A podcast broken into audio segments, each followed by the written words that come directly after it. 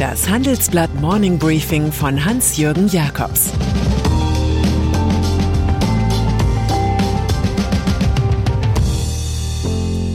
Guten Morgen allerseits. Heute ist Montag, der 29. November. Und das sind unsere Themen. Ampel holt General gegen Corona. Polizei stoppt dubiosen Impfstoffunternehmer. Auch Berlin hat eine neue Regierung. Corona-Krise.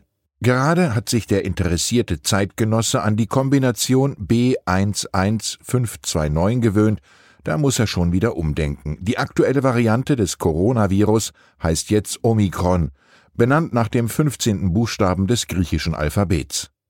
Die Weltgesundheitsorganisation stuft Omikron als besorgniserregend ein. Erste Tendenz sehr ansteckend, aber weniger gefährlich. Trotzdem steigt weltweit der Panikfaktor. Zahlreiche Länder haben Reisebeschränkungen gegen Südafrika ausgesprochen, wo die Variante zuerst identifiziert worden war. Präsident Cyril Ramaphosa beschwert sich, diese Beschränkungen sind eine unfaire Diskriminierung unseres Landes und unserer Schwesterstaaten. Die neue Lage wird die Fußballstadien leerer und die Vakzinierungsstellen voller machen. Kaum zu glauben, dass am Samstag in Köln 50.000 Fans, häufig ohne Maske, das Bundesligaspiel gegen Mönchengladbach sahen. Auch wenn man in Köln geimpft oder genesen sein musste, war das Körperverletzung mit Ansage.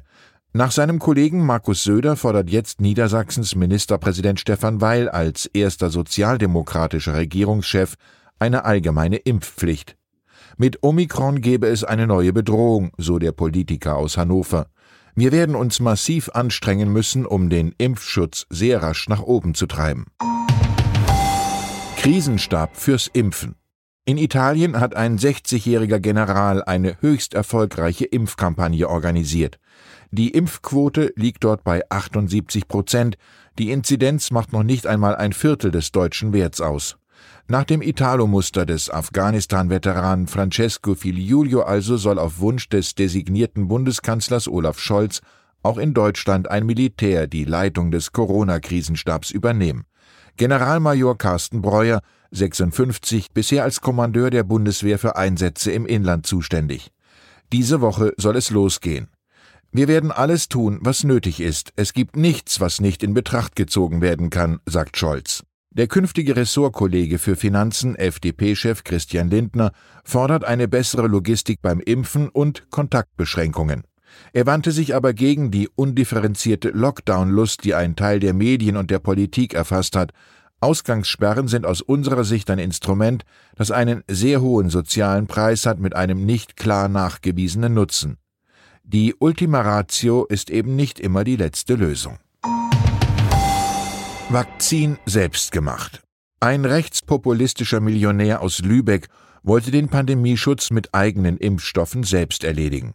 Winfried Stöcker heißt der Mann, der schon hohe Summen an die AfD gespendet hat. Er habe einen eigenen Impfstoff entwickelt und werde diesen an sich selbst testen, kündigte er an. Außerdem wollte Stöcker am Wochenende Freiwillige mit dem Serum am Lübecker Flughafen impfen. Zugelassen ist die Substanz aber nicht.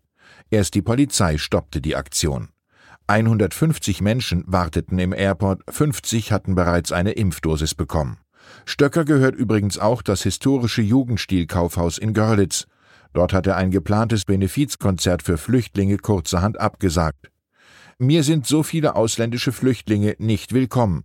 Er habe die Veranstaltung gestoppt, sagt er in einem Interview, weil er den Missbrauch des Asylrechtes nicht unterstützen wolle. Hauptstadtkoalition steht auch. Ein paar Tage nach der Einigung von SPD, Grünen und FDP gibt es auch einen politischen Deal für eine neue Regierung in der Bundeshauptstadt Berlin. Die unregierbare Stadt, wo der Flughafen nicht über die Leistungsfähigkeit eines Kreuzfahrtterminals auf Malta hinauskommt. Der Koalitionsvertrag von SPD, Grünen und der Linken soll am heutigen Montag präsentiert werden. Aber so lange wollte die designierte regierende Bürgermeisterin Franziska Giffey von der SPD nicht warten. Sie preschte auf Instagram und Twitter mit den News vor, es gebe eine politische Einigung über alle noch offenen Punkte im Koalitionsvertrag. Jetzt würden die letzten Redaktionsarbeiten am Text erfolgen. Anders als bei der Ampelkoalition stimmen hier Form und Stil nicht. Giffey's PR-Nummer kritisieren andere Teilnehmer der Verhandlungsgruppe als unabgesprochenen Alleingang. Deutsche Börse. Natürlich ist es ein Treppenwitz der Börsengeschichte, dass der Impfstoffhersteller BioNTech aus Mainz an der Wall Street notiert ist, aber nicht im deutschen Aktienindex DAX.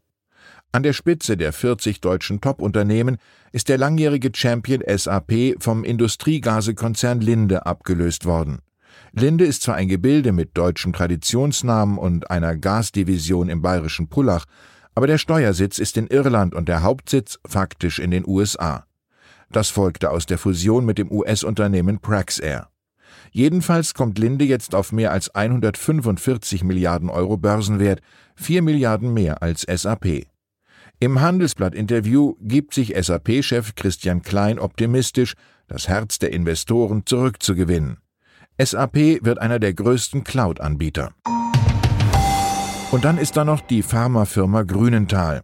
Die Eigentümerfamilie aus Aachen hat sechs Jahrzehnte nach Marktrücknahme ihres gefährlichen Schlafmittels Contergan die Opfer erstmals um Entschuldigung gebeten. Im Namen der ganzen Familie äußerte sich Gesellschafter Dr. Michael Wirz. Seine Entschuldigung richte sich an eine große und auch im Wesentlichen unbekannte Größe von betroffenen Menschen in Deutschland, aber auch in Europa. Georg Löwenhauser, einst Chef des Bundesverbands Contergan Geschädigter, hatte erklärt, die Betroffenen erwarten eine Stellungnahme der Familie Wirz, und zwar nicht versteckt hinter einer juristischen Person der Grünenthal GmbH. Contergan mit dem Wirkstoff Thalidomid war ein Schlaf- und Beruhigungsmittel, das als harmlos galt. Es wurde rezeptfrei auch an Schwangere verkauft. Allein in Deutschland kamen rund 5000 Kinder mit Fehlbildungen zur Welt, international waren es etwa 10.000. Ich wünsche Ihnen einen guten Start in die Woche. Es grüßt Sie herzlich Ihr Hans-Jürgen Jakobs. Das war das Handelsblatt Morning Briefing von Hans-Jürgen Jakobs, gesprochen von Peter Hofmann.